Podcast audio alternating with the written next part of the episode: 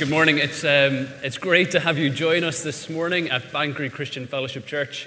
Uh, if it's your first time here, if you're visiting, or if it's your first time here for a little while, it's great to see you here. Um, I hope you feel at home. I hope you feel very welcome.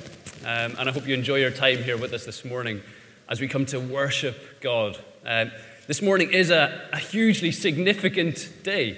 It's a massively significant moment. Um, and that is not because we're no longer wearing masks as a legal requirement in worship. Today is a massively significant day because it's Palm Sunday. And it's a massively significant day because this morning we get to crown Christ as King. We get to, to sing about Christ as our King and our Savior. We get to, to pray to Him and we get to hear from Him as we open His Word together later on this morning. So today is a day of, of celebration. It is a day of great significance. And, and whatever your week has been like, whatever your circumstances that have taken you to this day, they may have been difficult. They may continue to be difficult in the future, but we have this moment where we can come and we can reflect on the kingship of Christ, reflect on Him as the one who rules all things, and the one who is good, the one who ultimately went to the cross for us that we might be able this morning sing and, and know him as our Savior, regardless of our circumstances. So we're going to, to read some verses from Mark chapter 11, verses 1 to 11, which tell us of the events of the very first Palm Sunday. And then we're going to sing together. Mark chapter 11, reading from verse 1. Now, when they drew near to Jerusalem, to Bethphage and Bethany, at the Mount of Olives, Jesus sent two of his disciples and said to them, Go into the village in front of you, and immediately as you enter it, you will find a colt tied, on which no one has ever sat. Untie it and bring it. If anyone says to you, Why are you doing this? Say, The Lord has need of it, and will send it back here immediately. And they went away and found a colt tied at a door outside in the street, and they untied it. And some of those standing there said to them, What are you doing untying the colt? And they, and they told them what Jesus had said, and they let them go. And they brought the colt to Jesus and threw their cloaks on it, and he sat on it. And many spread their cloaks on the road, and others spread leafy branches that they had cut from the fields. And those who went before and those who followed were shouting, Hosanna!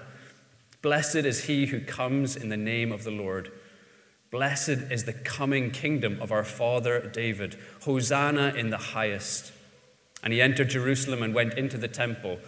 And when he looked around at everything, as it was already late, he went out to Bethany with the twelve.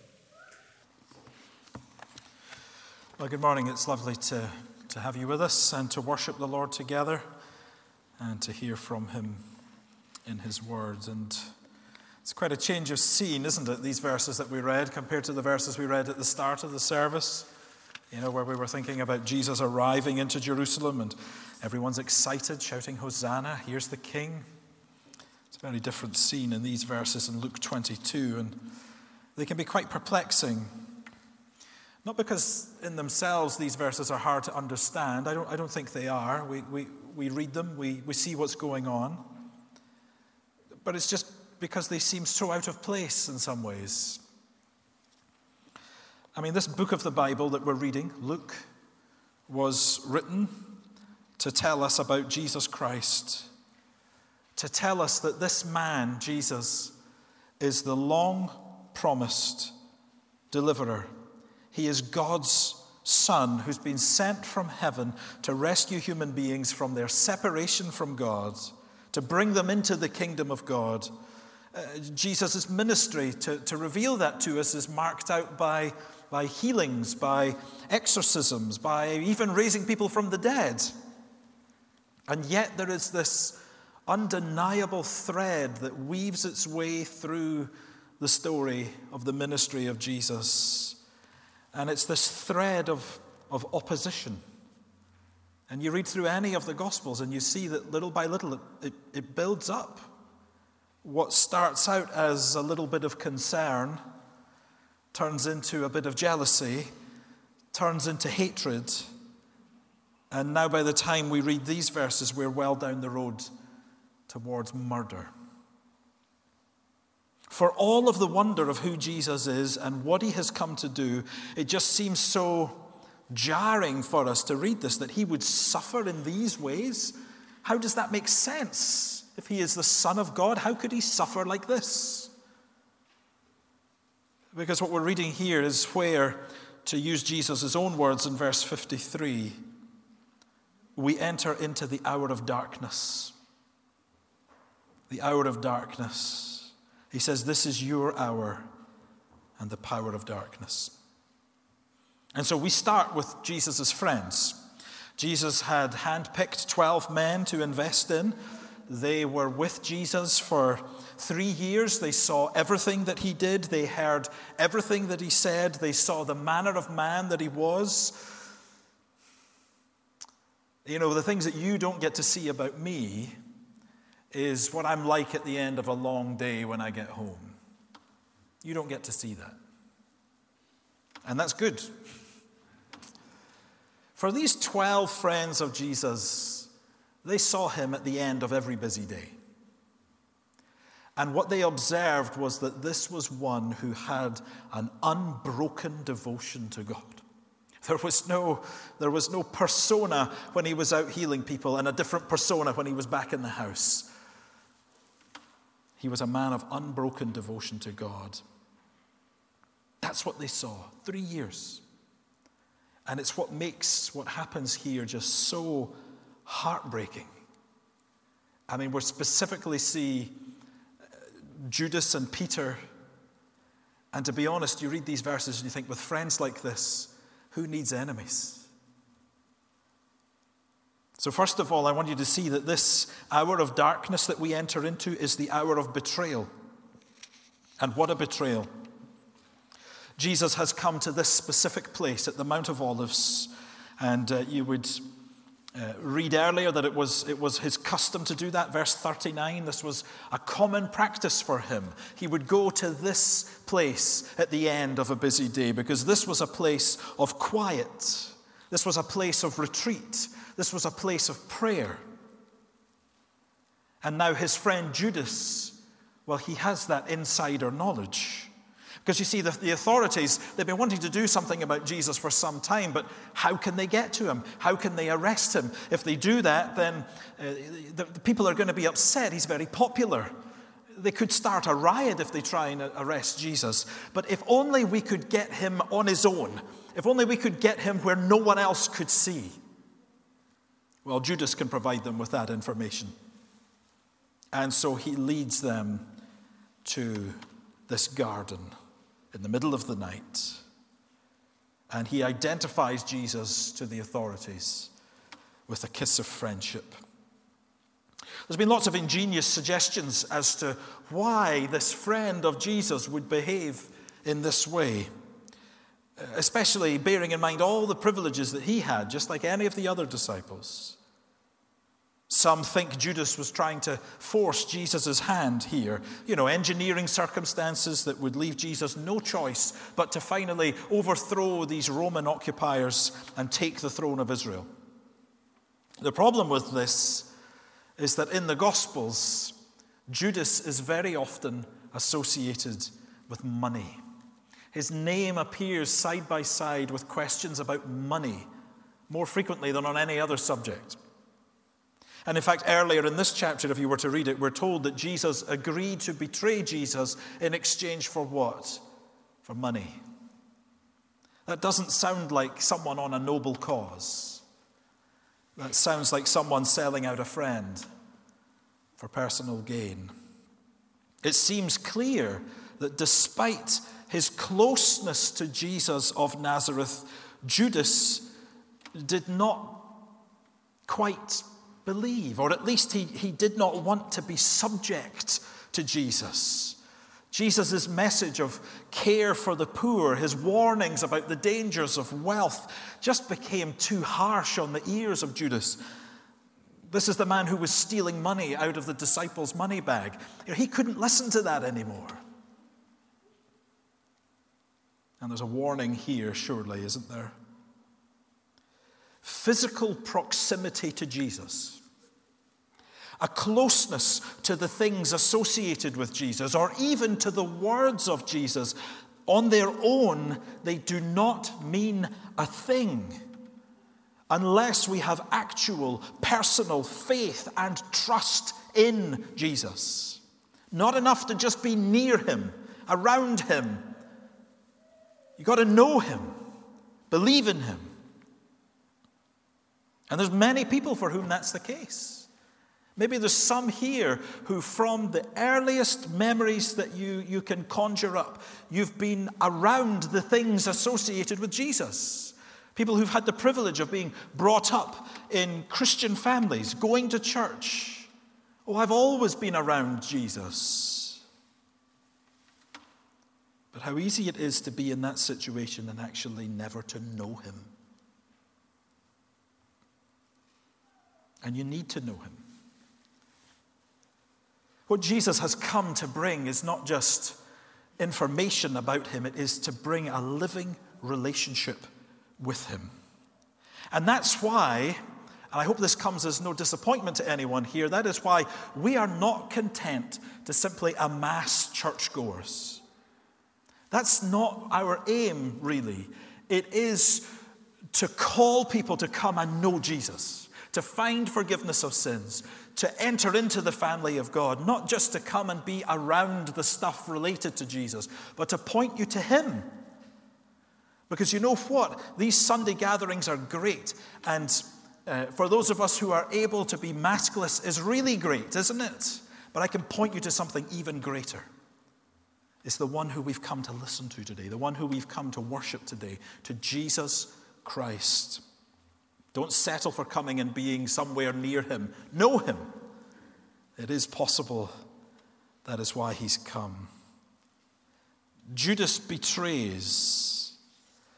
But actually, in the garden here, where Judas betrays Jesus, it brings about this situation where it actually reveals something about all the other disciples. Because even though they have been with Jesus, they reveal that they haven't quite understood Jesus. I mean, look at that question in verse 49. Lord, shall we strike with the sword?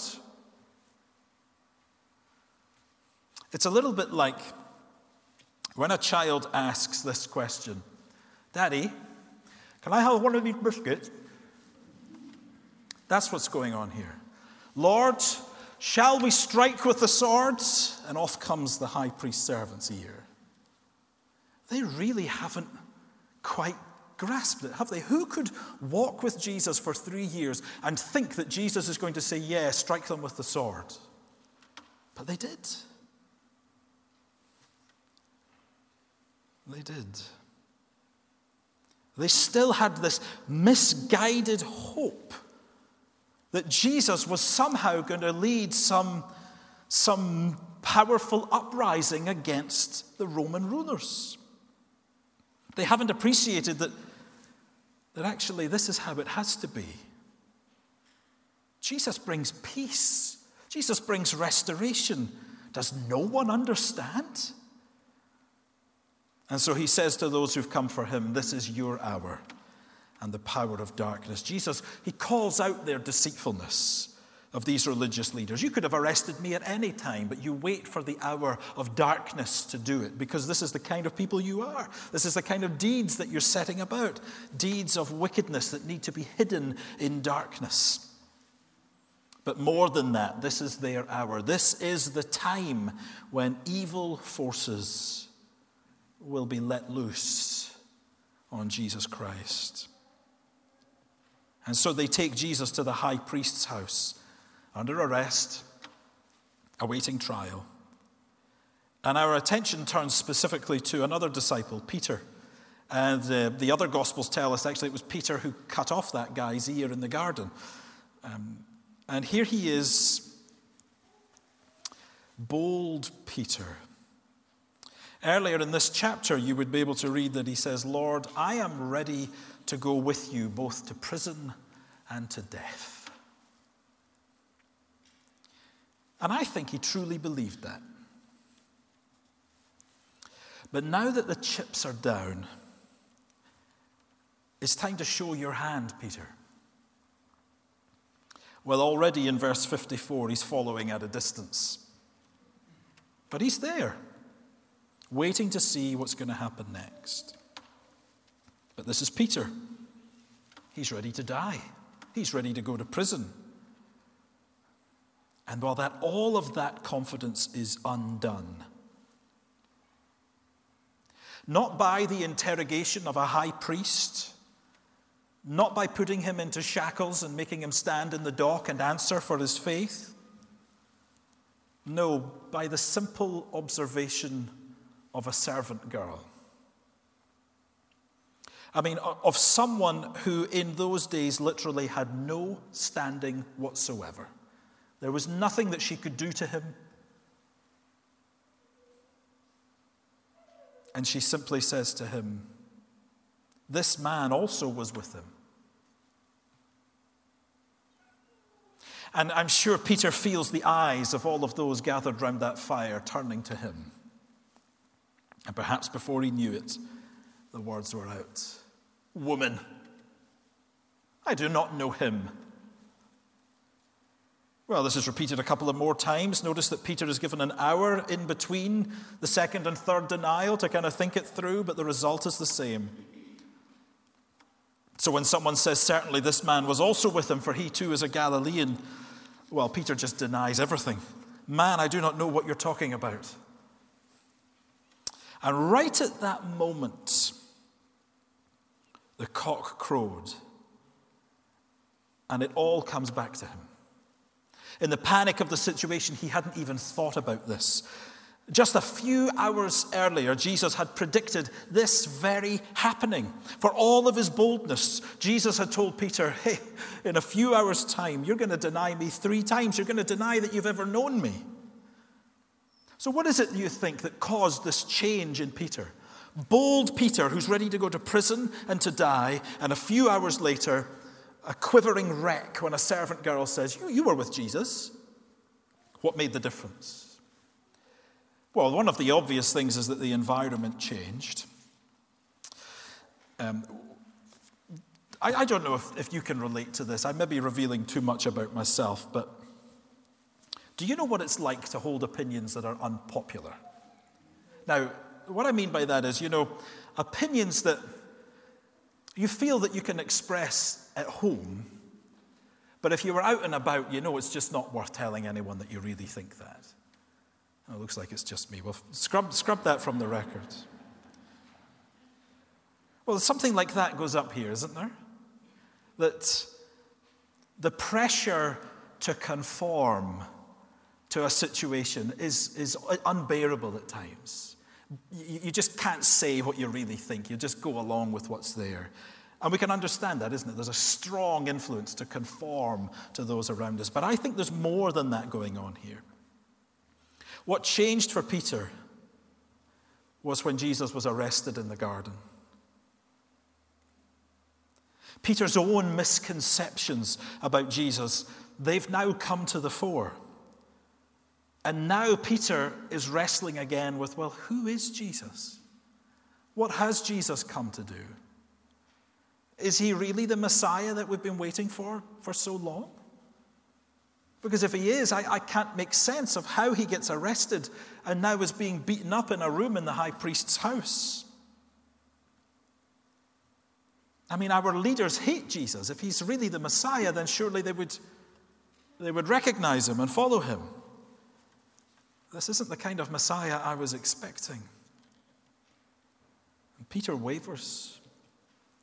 Because if he's not very sure about Jesus, if he's not very sure that Jesus is who he says he is, then why on earth would Peter be willing to go to prison and die?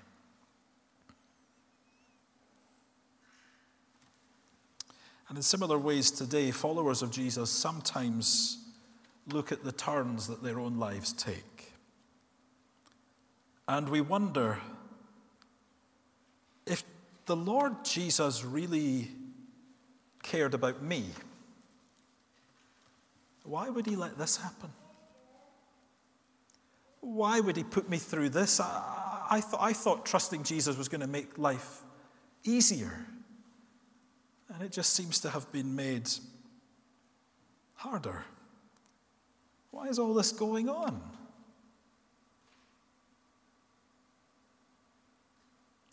But the same principle of what is happening to Jesus, he tells us, happens to his people. The pattern of following Jesus is there is suffering now, and there is glory later. The problem that Peter and the disciples had was well, surely it's glory now. Jesus goes the way of suffering, he goes the way of the cross. And he says, All who come after me should expect to do likewise. But look at what is in the midst of this for Peter. I can't skip over this detail in verse 61, it's, it's compelling to me.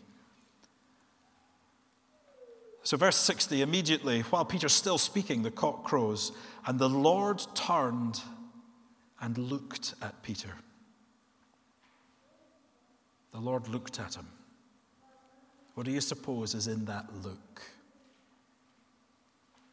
When people let us down, or even worse than that, if, if, if someone really, how would I put it? Someone really does the dirty on you, you know, someone betrays you. It's typical isn't it, to be actually unable to look at that person. Um, I'm not ready to see you yet. I can relate to that. I can't even look at you. I'm so angry. You know, that kind of thing. But Jesus here, who has just been betrayed, really, he does the opposite. Jesus does not look away from Peter.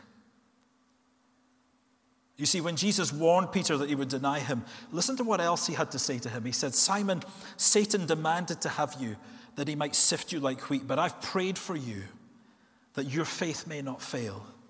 And when you have turned again, strengthen your brothers. The look of Jesus here in verse 61 is not, it's not a harsh look, it's not a death stare, it is a look of compassion. Jesus does not turn his back on his people, even when they fail, even when they deny Jesus by their actions, by their words. No, Jesus does not turn away. His compassionate gaze is fixed. And if you're a Christian here today, ah, you should be mighty relieved about that. I know I am. And you could think as you look on here, well, Jesus has plenty to occupy his mind. He's under arrest. He's facing humiliation. He's going to have to answer to the highest religious authority in the country. He's facing a beating, death, and yet he is listening out. And he's listening to hear the cock crow so that he can make a point of looking with compassion to his friend Peter and remind him of the promises he's made to him. And so the Christian who has made a mess of things again, who has got life's priorities all mixed up again, who has been consumed by self all over again, who has allowed pride to stop us making godly choices again. Jesus sees all of that, and more beautiful than that, he sees you. And he does not look away from you, he looks to you. And he says, I'm still here. Turn back to me. I will not reject you. And that was lived out in Peter's life. That was lived out in Peter's life. For all of the despair, that gaze of Jesus drew him back. For Judas, it was the opposite. It's as if Jesus gives him this chance, doesn't he? Judas, will you betray the Son of Man with a kiss? There's a question there. What are you going to do, Judas? Judas betrays and Judas destroys himself. The gaze of Jesus is upon you if you trust in him. But he says, turn back. That's the key, isn't it? It's not a gaze just so that he can look at how beautiful you are. It is a gaze that says, come back to me, to draw you back, to know his forgiveness, his love, and his grace. And especially this is powerful here because this is where Jesus is giving himself. I mean, I almost get the sense here from how this runs into verse 63. Now, the men who were holding Jesus in custody were mocking him as they beat him. That it's almost as if it's between beatings that Jesus makes the point of looking to Peter. And there is such power in that gaze because it is as Jesus is giving himself. And not for his own sake, but as he gives himself in the place of sinners. The Lord Jesus, in all of his sinlessness, has come to take the place of sinners, to bear the penalty they deserve. And here, as he does that, and as you would see reflected also on the cross, that Jesus would even pray, Father, forgive them, for they don't know what they're doing. Yes, this hour of darkness is the hour of betrayal, the hour of denial, and not surprisingly, when it comes before uh, this, this show trial, it is the hour of rejection. The religious authorities begin their humiliation of Jesus. They have him softened up by these uh, guards who are holding him, beating him, mocking him. And they gather together the council who will sit in judgment over Jesus. The decision's been made already. He is deserving of death. It's just a matter of making sure that they have the proper grounds to kill him. And the surest way to achieve that is by trying to get him to blaspheme. In his triumphant entry into Jerusalem that we read earlier, it was a bold declaration that Jesus was making. Sometimes we we miss that. Jesus was claiming to be God's promised Messiah, their true rescuer king who comes to Jerusalem humble and riding on a donkey. And so here, these religious authorities, they urge him. They say, Well, so if you are the Christ, then tell us. But Jesus doesn't play these men at their game. He exposes these judges for what they are. They are wicked men who hate justice. If he speaks, they won't believe him. If he asks them their opinion, they won't give an answer. These are politicians determined to preserve their own position at any cost. So Jesus is condemned in their eyes, whether he answers or not. But there is a great irony in what is taking place here. This sham court sits in judgment over Jesus, not at all realizing that they are, in fact, daring to stand in judgment over the judge of all the earth. I mean, look at what Jesus tells them in verse 69. He says, There's a new chapter a way to open, and they will see him again, not in weakness but in glorious might and authority, because, as he puts it there, from now on the Son of Man shall be seated at the right hand of the power of God. The one who seems to be condemned by this human court is actually the one who will stand in judgment over the whole world. Seated at the right hand of God. That's the seat of authority. The Son of Man the Son of Man. One of the ways that Jesus preferred to talk about himself was with that title, the Son of Man. Uh, we saw it earlier in our reading, didn't we? And he picked it, and that term is so important because it picks up on some language from the Old Testament. Uh, you find it specifically in Daniel chapter 7, where Daniel the prophet looks forward to a day when the Son of Man will come. And he is this human, divine figure who would be granted dominion over all the peoples and nations of the earth, and everyone would serve him. He's the one who's described as reigning over an everlasting kingdom. Jesus says, This is who I am. And you're going to see that one day. And it's that that leads them into their final question Are you the Son of God then? And the reply that Jesus gives, it seems unclear to us, doesn't it? He says, You say that I am. But you see in their response, there's nothing ambiguous about that. They say, What further testimony do we need? We've heard it ourselves from his own lips. It's almost as if Jesus says, Well, you say so. You say so. The charge of blasphemy can be brought, for in this Jesus has claimed to be equal with God. And from here, Jesus will go from this religious trial before the Roman ruler Pilate, who, though he could find no charge to bring against Jesus, condemned him to be crucified. And it all seems so horrific. This truly is, we really are entering the hour of darkness. Betrayal, being disowned, rejected, condemned. I mean, who could bear up under such strain?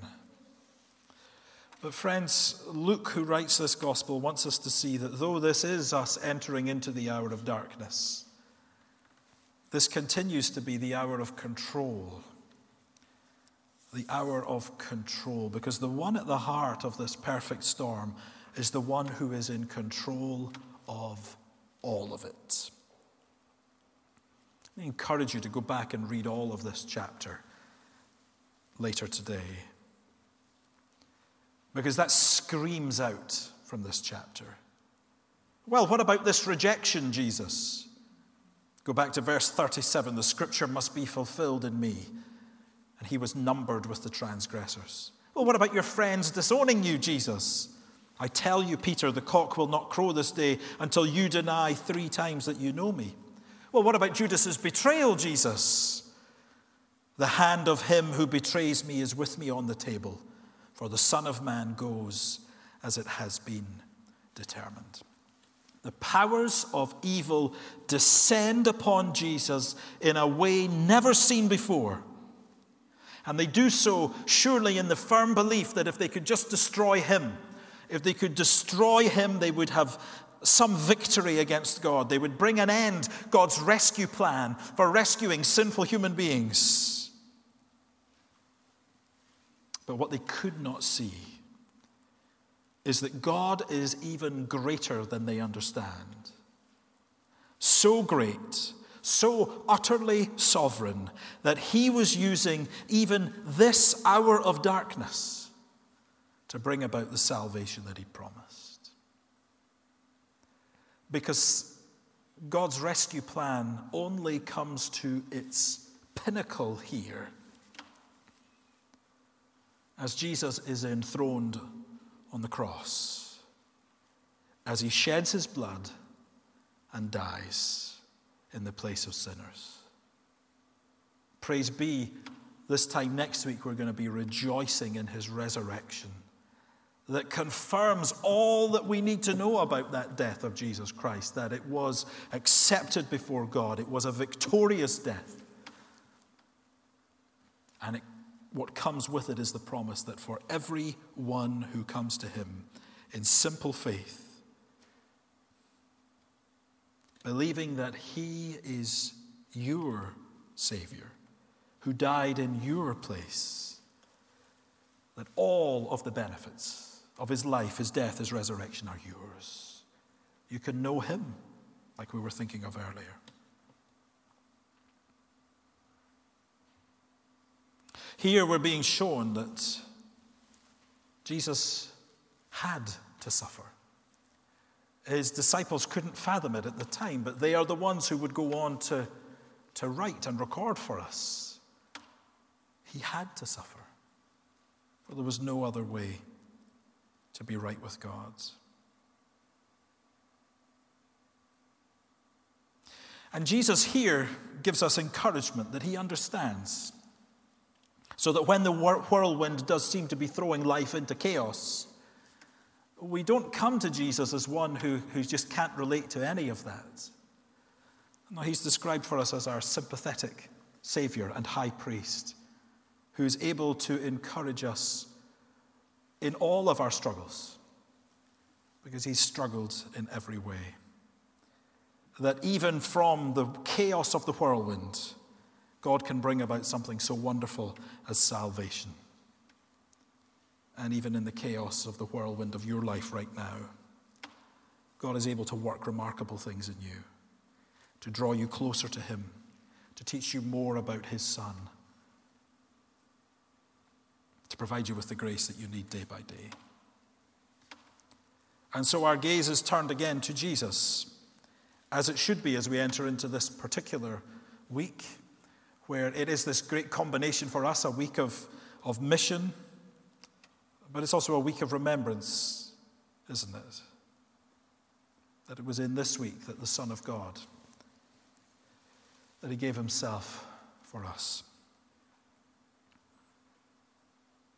Jesus entered into the hour of darkness so that ultimately we would never be lost in darkness.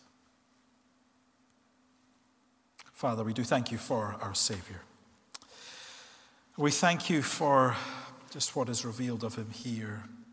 Lord, that even when he was attacked, even when he was betrayed, that he, he did not respond to that in kind but Lord, he continued to be that, that example of godliness, of love, and care. And we thank you that that took him all the way to the cross, so that for sinners, even sinners like us, we can come and find forgiveness. We can come and know Jesus. We can come and find the reason why you've put us here to live for him And we thank you for that compassionate gaze of Jesus, something that Peter was so thankful for, something that we find ourselves thankful for, that you are indeed the friend who forgives. Help us to worship you as we ought, as we continue to reflect now on the greatness of the Lord Jesus. Amen. And now to him who is able to do far more abundantly than all we ask or think, according to the power at work within us. To him be glory in the church and in Christ Jesus throughout all generations, forever and ever. Amen. Amen. Please take a seat and thank you for being with us today. Please do stay for tea and coffee and have a blessed remainder of your Sunday. God bless.